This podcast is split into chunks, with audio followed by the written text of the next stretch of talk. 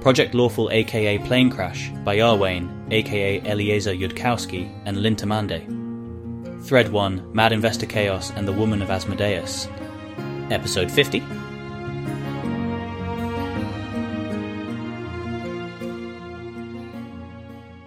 In a black stone room in a black stone skyscraper in the doompunk city of Dis, a contract devil is reading case law, as one does. Waking up from dying is not exactly like waking up from falling asleep. Your memory isn't of a muzzy period that trails off and blurs into notness as you fall half asleep and then all asleep. Dying is abrupt, at least if you do it the way Asmodia did. Hearing a security alert to cast resistances she doesn't have, no useful spells prepared at all, and then being swarmed by shadows moments after she'd reached her self defense dagger. It's very clear where your last life's memory ends. Coming out of it is something like being drowning in the water and then clawing yourself onto shore and coughing out that water, and then having just finished doing that. Only without the whole part where you almost drowned, made it to shore, and coughed out that water. Just the part where you'd finished. Asmodia wakes up. It doesn't take her very long at all to figure out why she's naked in a black stone room in front of a contract devil she met very recently. Her internal screaming is very, very, very loud, but it's all internal, of course. Well, that was fast, he says, turning to look at her, half annoyed and half amused. Eventful day, hmm? Stay there and shut up until I'm at a good stopping place. And he returns to his book. Asmodia stays there and shuts up. The more time he reads, the better. They'll probably raise her. They'll probably raise her. They'll probably raise her. They'll probably raise her. They'll probably raise her. They'll probably raise her. They'll probably raise her. They'll probably raise her. They'll probably raise her. They'll probably raise her. They'll probably raise her. They'll probably raise her. They'll probably raise her. They'll probably raise her. They'll probably raise her. They'll probably raise her. They'll probably raise her. They'll probably raise her. They'll probably raise her. They'll probably raise her. They'll probably raise her. They'll probably raise her. They'll probably raise her. They'll probably raise her. They'll probably raise her. Right, he says brightly when he's finished the page he's writing and reshelved the books on the enormous bookshelves paneling the wall behind him. Well, they'll probably raise you, which makes trying to get any actual training done a waste of time, but they might take their time about it. What's your guess? For how long? The thought crosses Asmodia's mind to lie, but only very briefly. If she was found out, it might be a very poor start to her stay in hell. It my priority depends on whether the shadows got Keltham too, or if they can raise him. There's a chance I'll be a high priority. I don't know what that chance is. Do you know what's happening in Cheliax right now, in the place I died? You can lie if you'd like. I don't mind, he says cheerfully. If I minded, I would simply make the punishment more fun, until I was once again indifferent about whether you lie. You have to preserve your patience if you do a lot of training new petitioners. I think we are getting the gossip ahead of everyone who isn't officially in line for it, what with you having come straight to me. Good girl, by the way. But we'll know soon, from whether Dis has soldiers in the streets, whether there's a broader fight or a one-off bit of nonsense. Conspiratorially. I think there might be a broader fight. He can read her mind then. I was reading a math book in my bedroom when I heard a security alert telling me to resist negative energy which I can't do. And then shadows attacked me and I died pretty quickly. I don't know why that place was swarmed with shadows, except obviously that they would have been after. Sir, are you authorized to know about Keltham and his project? I do not have any grasp of that, but if you are reading my mind, you know I am being sincere when I say that I don't know whether Hell has cleared yourself to know about it. If he can see her mind, then he knows that she is being very sincere very humble, and only trying to serve Asmodeus's purposes and interests, when she thinks about how she is trying not to think about thoughts that may be classified information. You know, he says, it's such a shame how you want to be eaten by demons. I think you'd make a quite satisfactory contract devil yourself once you'd had training. A real waste, which means, of course, it'll be more expensive For you to get what you want, since you're trying to buy something quite valuable away from those who lay claim to it. Did you ever consider being totally worthless? Of course, then, I suppose you'd have nothing with which to buy even your very worthless place keeping the floors shiny. He gestures, and, yes, there's a face there, moving very subtly in the glossy black tile, distorted like it's far away and underwater, screaming, obviously. I am authorized to know the business of anyone I own. If that means I just got a promotion, so be it. And if someone thinks I am not suited to the promotion and tries to kill me, so be that too. It would be a great sickness in the heart of hell were it ever correct for you to withhold something from me.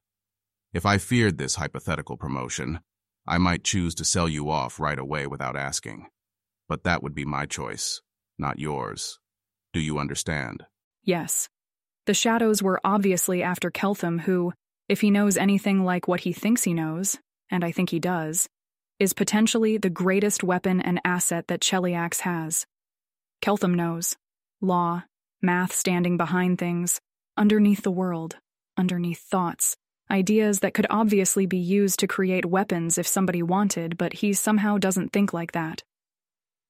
Asmodia wonders why there might be a broader fight, what sort of broader fight, but doesn't have the temerity to ask.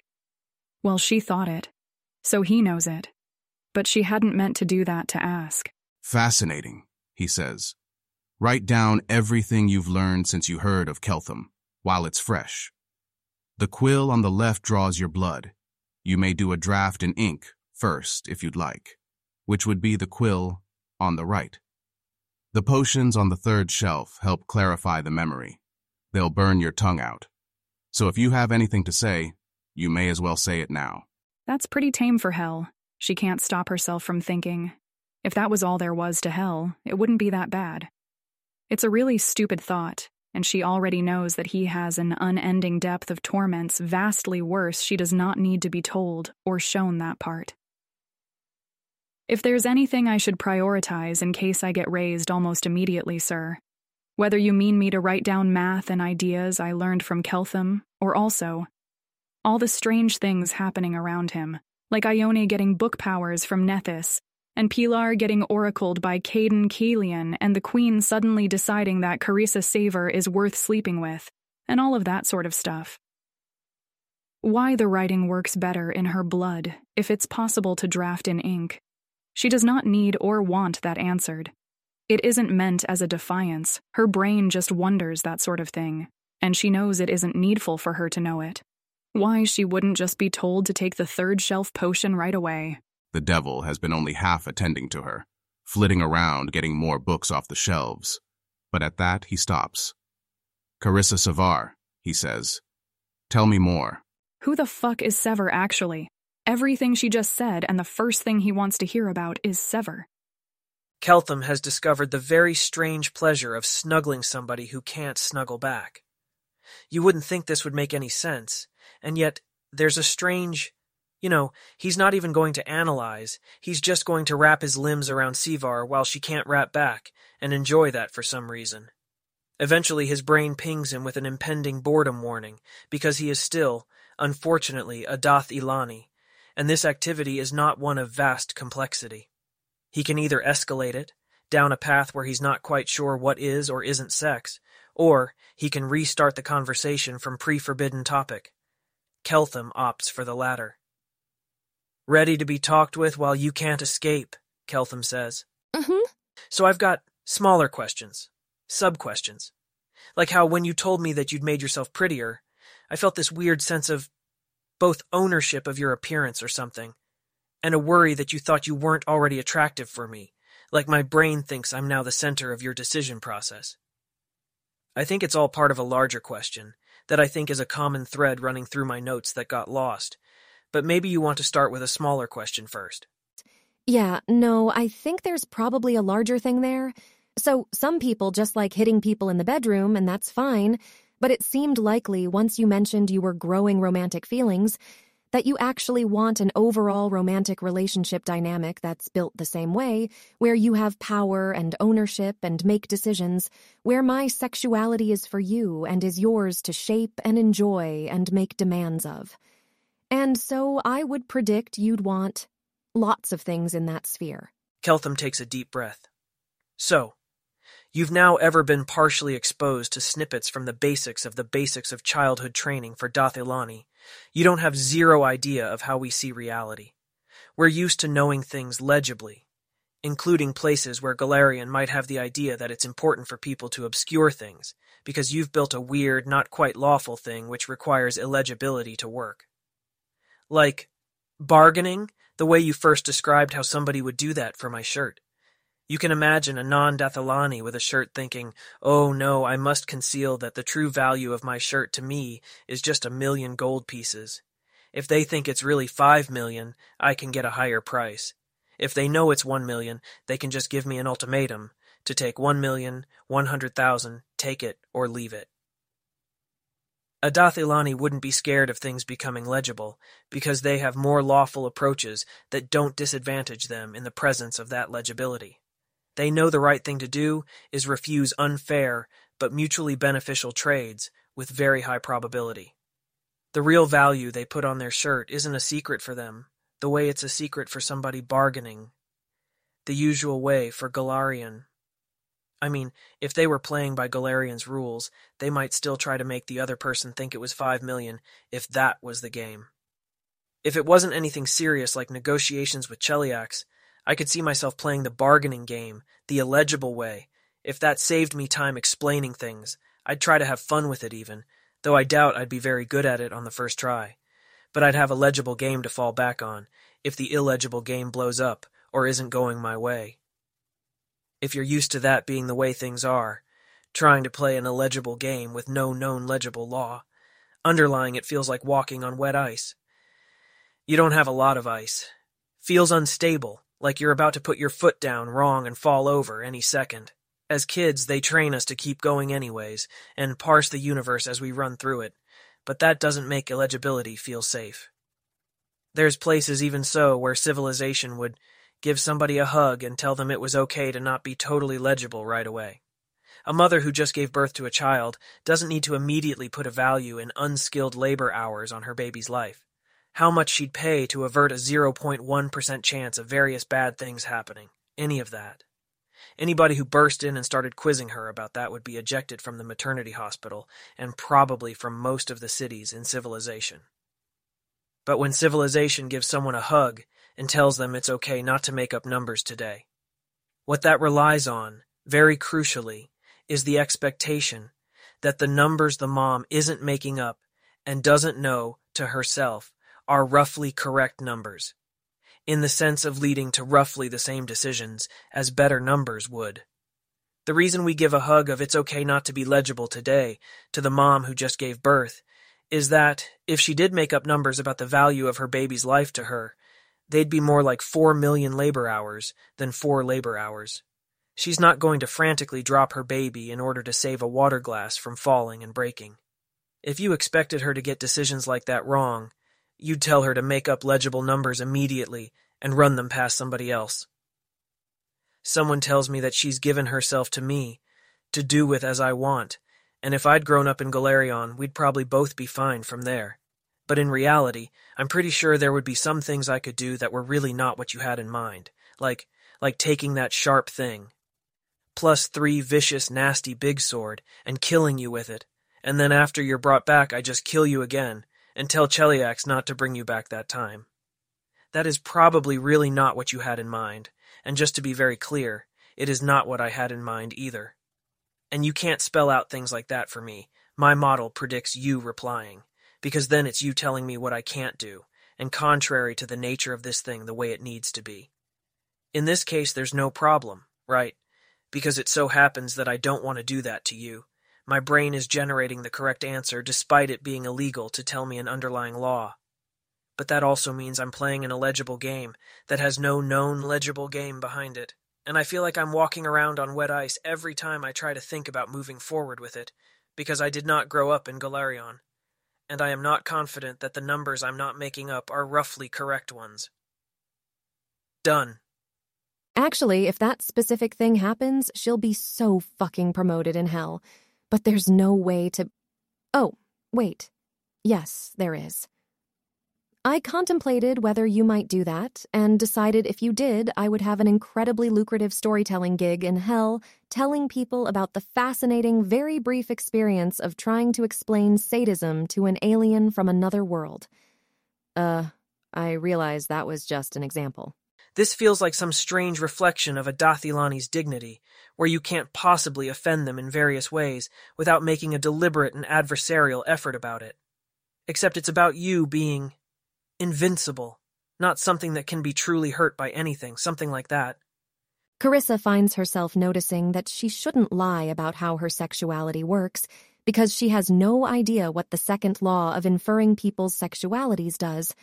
She assumed Keltham noticed she was faking earlier through training she could learn to subvert, but if he's using the second law, then the only way out is truth. Not necessarily her truth, but real truth the only thing that will have the right truth properties on the shadow plane of, what did he call them? Tropes.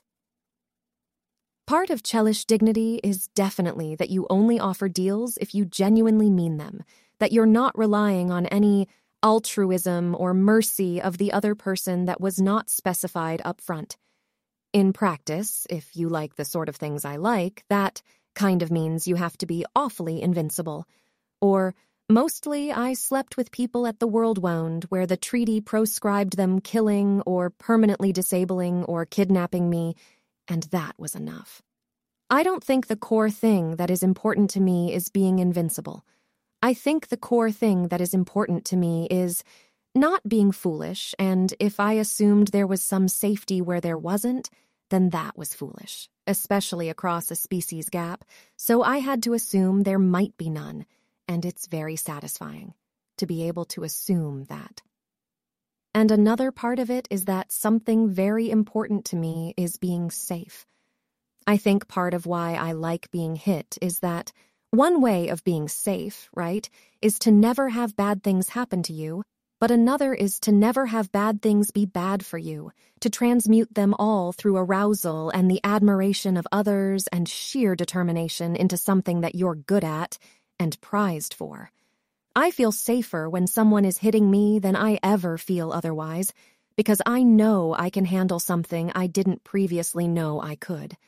You could drive a sword through me, no one would stop you, but I'm safe even if you do, so I'm not scared. I don't know if I'm making sense. She's not lying, though. I'll try trusting you about it then, he says, in almost a whisper, feeling rather scared himself. Until you tell me to stop. He doesn't say it aloud. It's supposed to be illegible. How is Sevar doing that? Abigail has repeatedly glanced over at the transcript, reading every few steps as the quill writes them. And Abigail can't understand anything about how Sevar figured out how to say exactly what she said. Maybe it'll come clear once she gets the full transcript with Sevar's thoughts, but Abigail somehow doubts it.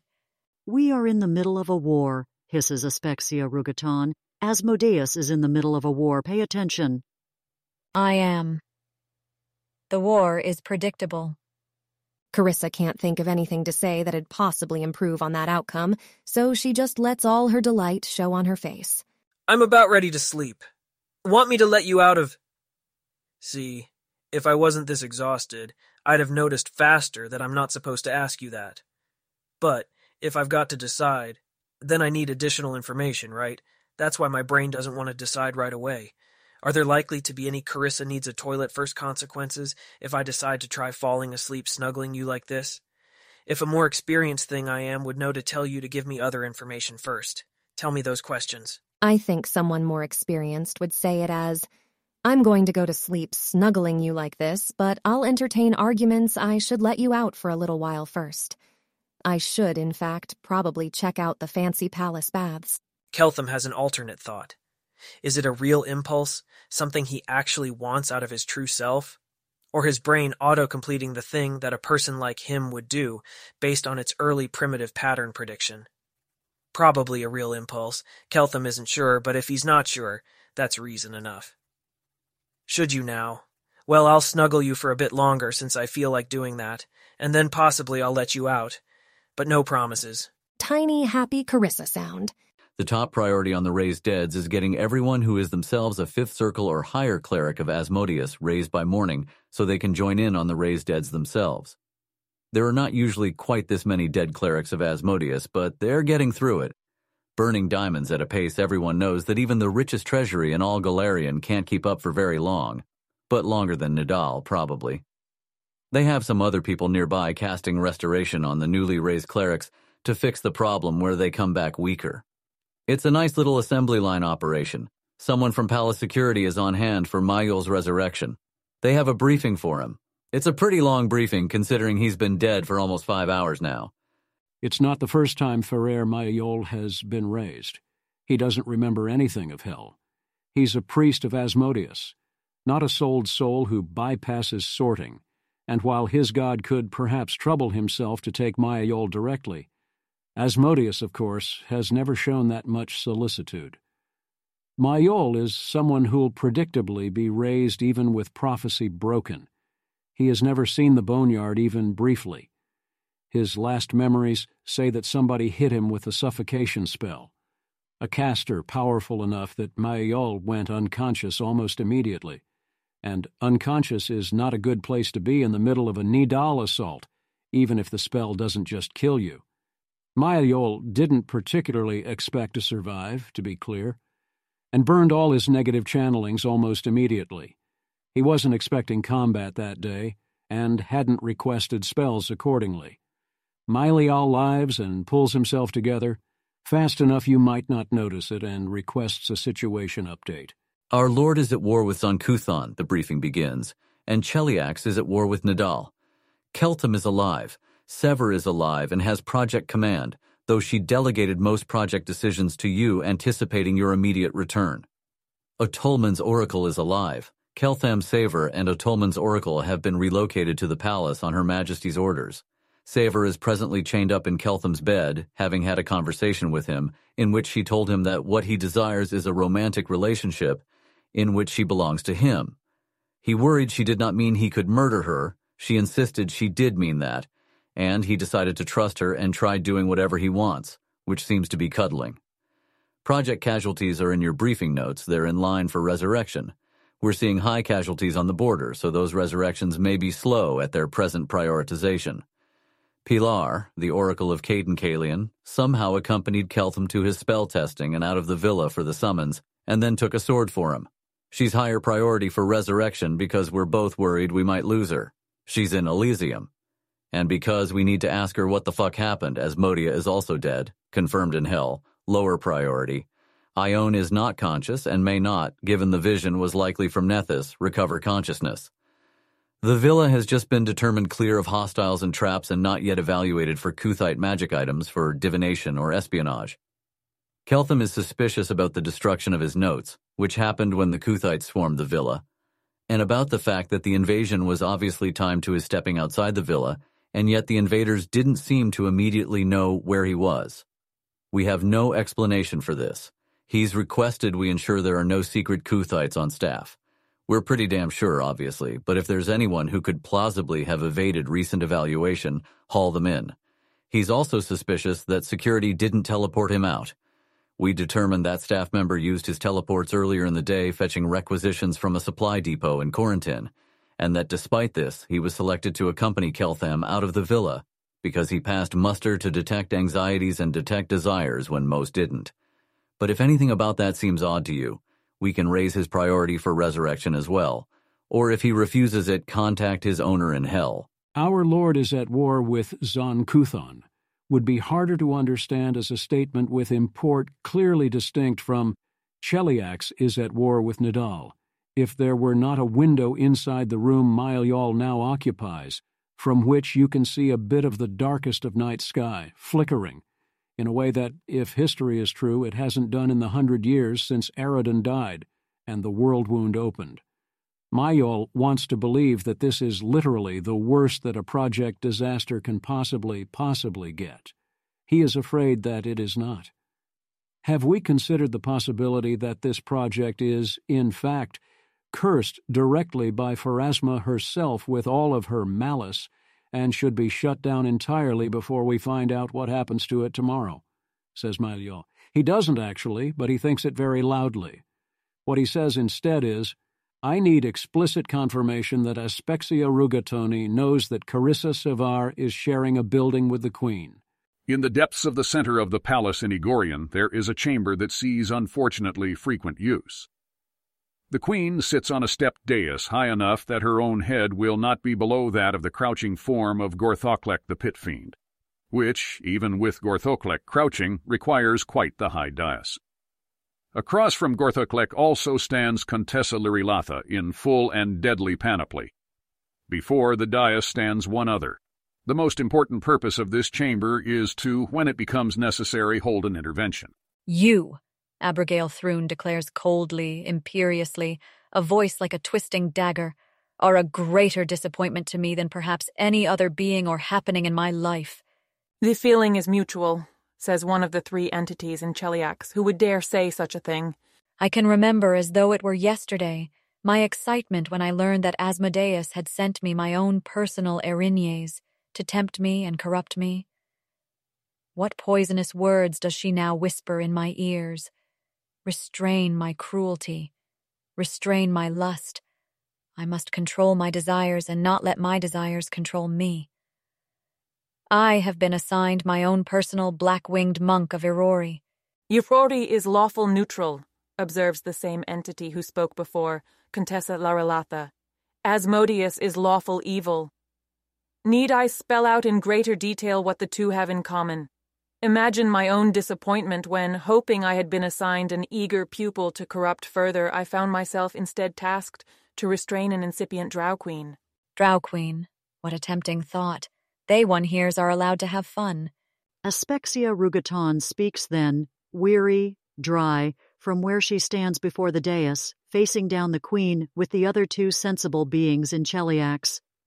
You are allowed to have fun. You are allowed to have other fun. Find different fun. I don't want different fun. I want to turn Sevar into a statue. I really, really want to turn Sevar into a statue.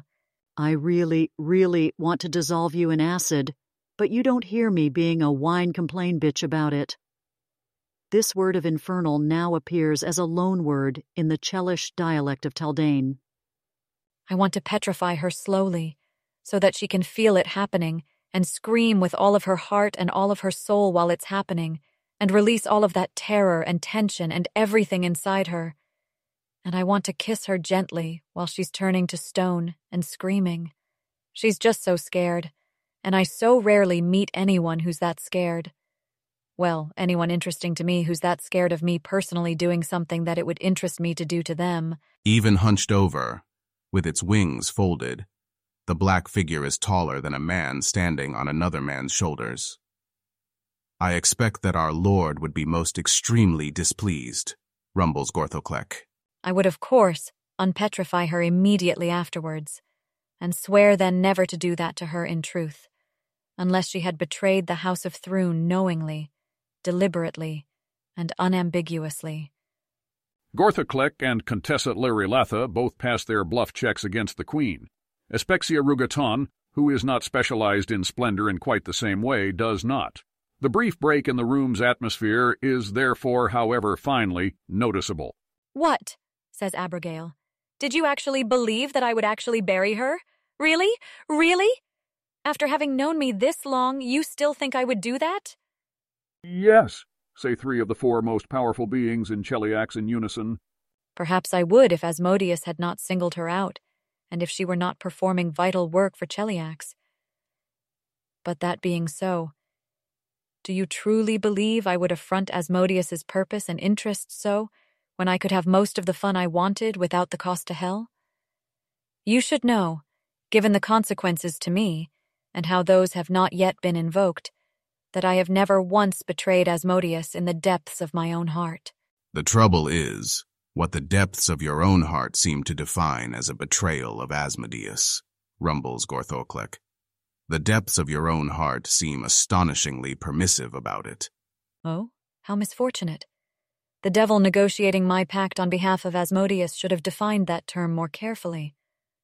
Mortal humans being what they are, one would have expected this clause of the contract to come into force within days of the pact being signed and possibly the first minute. No matter how lax or unspoken the definition, no matter how the mortal drove themselves half mad trying to avoid that, it should have triggered anyways. The resulting penalty clauses do not nullify the compact, but produce a less stringent interpretation of Hell's side and a more stringent interpretation of Abigail Thrune's. Given that it hasn't triggered, the devil who negotiated that compact is not having a good century. It isn't that Asmodeus hasn't benefited from the pact, or that Asmodeus isn't receiving enough of a share of the gains, or even that he is displeased with the results. It's the principle of the thing. Abigail Thrune has never once spoken aloud what it meant to her when she signed her compact. To not betray Asmodeus in the depths of her own heart, lest anyone use that knowledge against her. It is simply this she gets to have her fun, and Asmodeus gets to have his. You know as well as I do that it would be good for her, says Abigail Thrune. It would be so, so good for her. We are not here to do what is good for Sevar, says Aspexia Rugatonn. We were explicitly instructed not to be proactive about her correction. You were. I was not.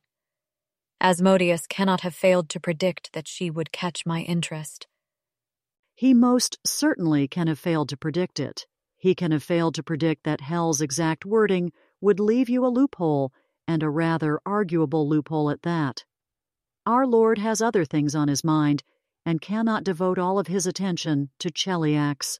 Complications like these, which require more of his attention, are already injuries and expenses to him and now of all times he is gravely distracted and may not see what is happening here at all.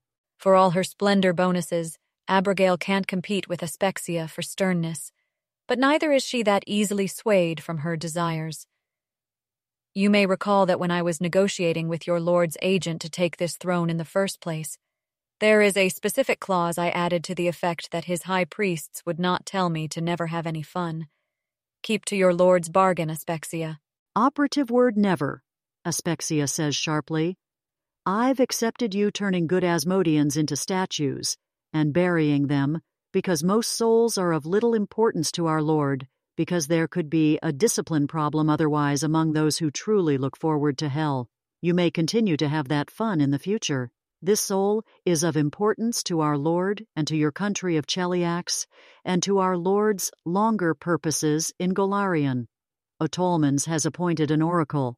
The gods are at war. You need to stop introducing complications. Unfortunately, as I do now admit, I did not realize on first meeting Sevar the effect my threat would have on her. And that, I do worry, may be a complication. The transcripts of her thoughts show that, despite my attempted reassurance, she continues to be distracted by thoughts of me doing terrifying things to her. So now I have to actually do them to her slowly. It's the only way to undo my own past folly. Hardly the only way, observes the most actually intelligent entity in the room, in a low, grumbling growl, though this level of intelligence is not required to see the obvious. You could swear to Sevar the same oath without first pretending to turn her into a statue. But then I would never get to slowly petrify her. Why have our existences become this? wonders Contessa Lorelatha on a more private channel. How did we offend our Lord? Will we ever be allowed to return to hell? Gorthoklek replies with a brief proverb in Infernal. It carries with it the sense of hell is other people, of this is hell, nor are we out of it, of hell is not a place but a philosophy.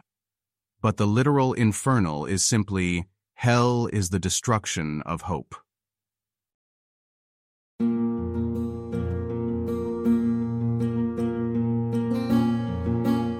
If you wish to support this AI reading and others like it, please visit patreon.com slash askwhocastsai. Any help is appreciated. And thank you to executive producer John Doe 7776059